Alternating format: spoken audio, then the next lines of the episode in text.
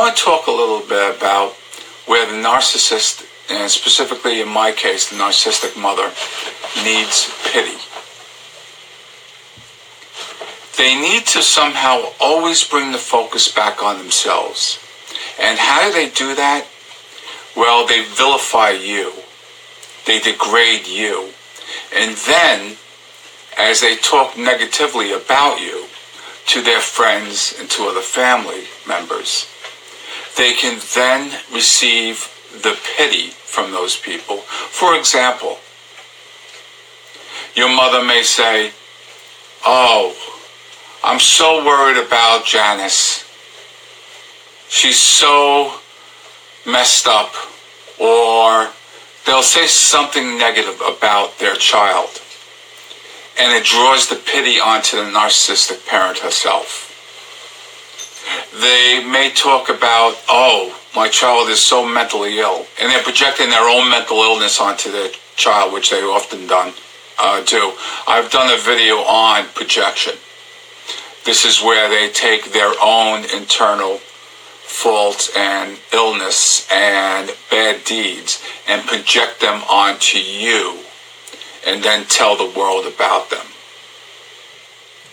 It's somehow in their minds, I believe, cleansing themselves because they hate themselves. They despise what they're doing. But the narcissist wants the pity. They want those around them to say, Oh, that poor woman, look what she's going through with her son. Look what she's gone through with her daughter. What a shame. And then the narcissist has drawn the attention onto themselves using the scapegoat child as a tool. Now, on the other hand, there's generally, if there's more than one sibling in the family, there's generally a golden child. And I've done a video on a golden child. They can also bring the attention on themselves by raising the golden child up and point to the golden child and look how good he's doing. And, and this happens, specifically in my case, this happens um, when the narcissistic um, parent is enabling the golden child. And that golden child is more times than not a narcissist himself or herself. They know exactly what they're doing. They're in it for the money and they're just waiting for the narcissist to croak. Or they're in it because they receive the praise of the narcissist and that's what they need.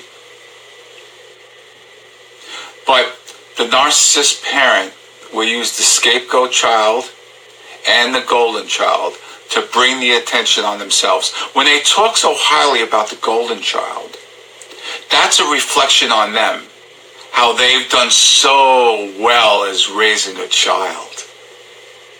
When they talk poorly about the scapegoat child, they're looking for the pity of their friends, of their neighbors, of other relatives, to fill them up somehow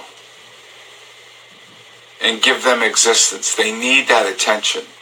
Remember, if a narcissist is left alone, if a narcissist is empty, does not have anyone around them to give them supply, to give them the type of emotion that they need to feed upon, they will collapse.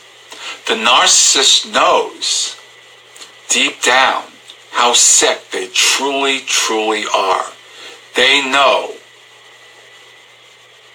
what they're doing. I don't agree with some of the psychologists I've read that they don't know what they're doing. They know exactly what they're doing. It's cold and calculated. And they're always thinking about their next strike.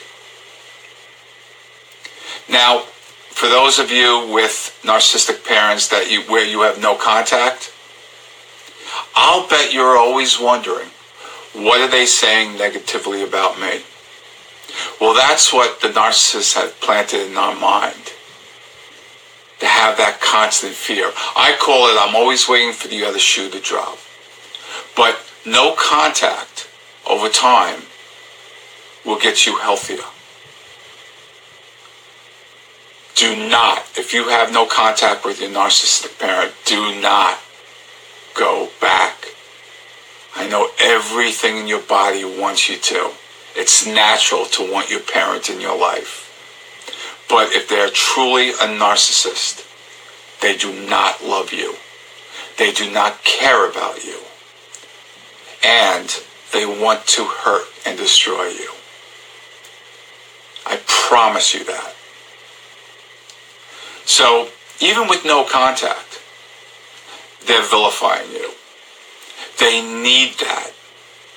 They could very well be lying that they have contact with you and you said this and you did that. They're very, very ill. They're incredibly ill. They know they're ill and they're dying for that oxygen, that supply. They need to keep going. They need that pity. Don't fall into the trap. Get the hell away. Stay the hell away.